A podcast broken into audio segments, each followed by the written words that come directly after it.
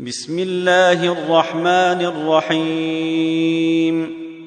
يا أيها النبي إذا طلقتم النساء فطلقوهن لعدتهن وأحصوا العدة واتقوا الله ربكم.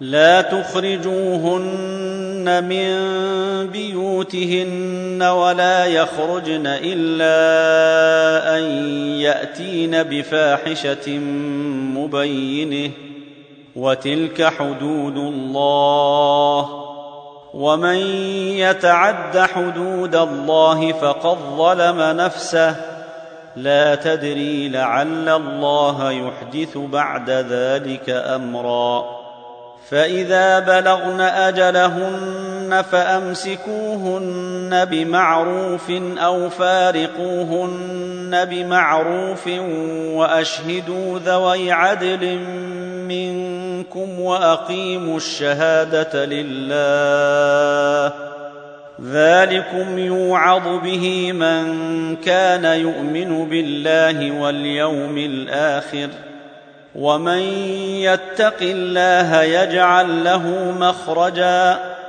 ويرزقه من حيث لا يحتسب ومن يتوكل على الله فهو حسبه ان الله بالغ امره قد جعل الله لكل شيء قدرا واللائي يئسن من المحيض من نسائكم ان ارتبتم فعدتهن ثلاثة اشهر واللائي لم يحضن واولات الاحمال اجلهن ان يضعن حملهن ومن يتق الله يجعل له من امره يسرا ذلك أمر الله انزله اليكم ومن يتق الله يكفر عنه سيئاته ويعظم له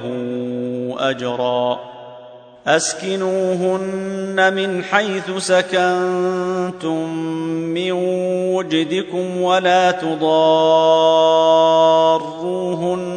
لتضيقوا عليهن وإن كن أولات حمل فأنفقوا عليهن حتى يضعن حملهن.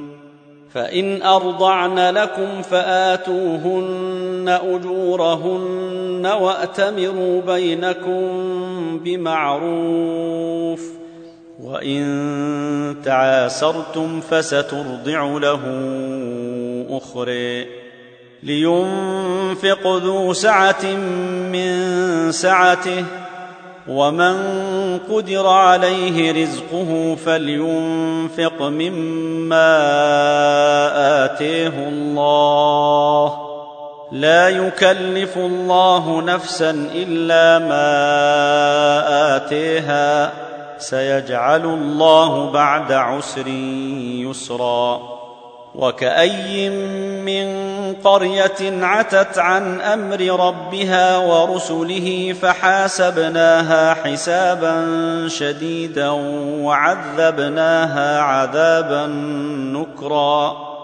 فذاقت وبال أمرها وكان عاقبة أمرها خسرا. أعد الله لهم عذابا شديدا. فاتقوا الله يا الألباب.